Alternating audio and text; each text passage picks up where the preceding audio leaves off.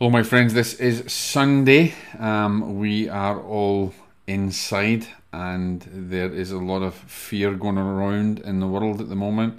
Many people are forgetting who they are.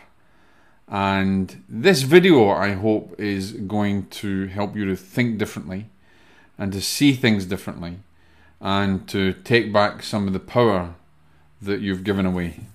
So, when we come right back, we are going to talk about that. God bless, ladies and gentlemen. Welcome to Deadly Departed.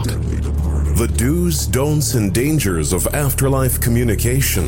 This show discusses all aspects of afterlife communication, grief and grieving, the paranormal, and of course, parapsychology. There's real stories, scientific discussion, and most of all, real learning from paranormal experts and researchers. Here's your host, author of Deadly Departed, renowned evidential medium and spirit interventionist, Jock Brocas. Welcome back, guys. I will not keep you late today, although I could probably waffle on for ages, and that's not the idea. What are you doing at this moment in time, in this quarantine situation that we are in? Who are you? What are you? It's a big, we get time at this time to really contemplate things.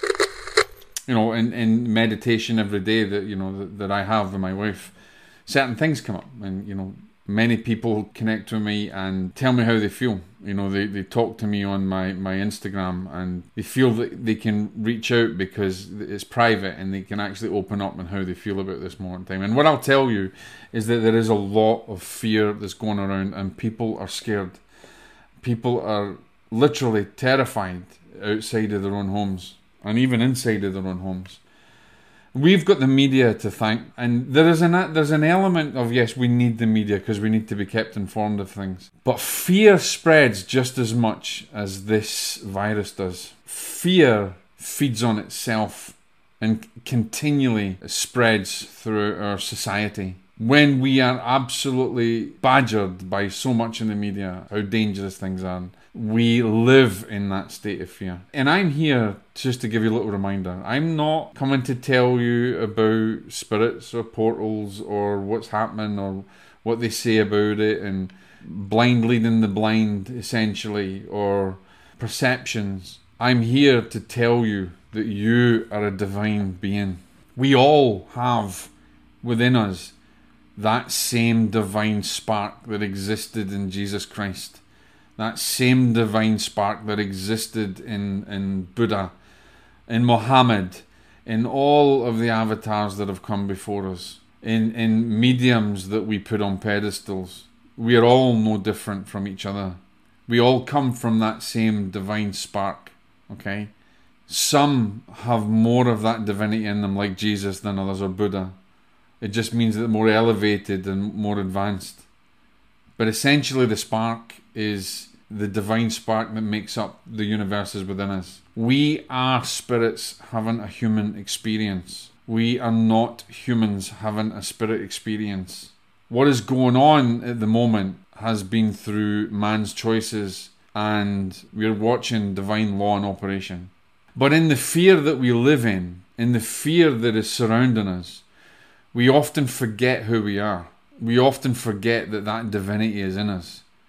We forget that we really are divine beings, that we really are an aspect, a spark, a seed of the creative force of the universe, the divinity. In recognizing that we are divine beings, we have the power within us to overcome any situation, including the situation that we're in now. Yes, we have to take precautions. Yes, we have to wash our hands. And yes, we have to be careful and keep our distances. But that doesn't change anything from who we are and the power that we have within us. The power of our divinity supersedes anything. If we can recognize the power that we have in us, if we can take back that power and recognize the divinity that exists within our own being, then we can go through this journey and come out the other end stronger. And we can not be affected so much by the fear that surrounds us. We are all divine beings with divine power within us and divine authority. That divine authority is more powerful than anything that can be created in the material world. Through the power of prayer, through the power of our divinity, we can protect ourselves. We can raise our vibrations so that a negative vibration, such as something that may harm us in any form, will have less of an impact or will be able to affect us in any way. When we raise our thoughts, our actions, and our prayers in divinity and divine love, we elevate ourselves to a level where that negative fear and that negative force can't hurt us. We see as an observer rather than a participant. At the moment, with the fear that we live in, we are being participants. And whilst we can take precautions to protect ourselves, we have to become observers and realize and take back the power that we've given away. Recognizing that we are divine spirits having this human experience, and the same power that exists in all of the universe is within us. Ladies and gentlemen, you are divine beings. You have divine authority and power in you. Recognize that. Raise yourselves, and you'll come through this.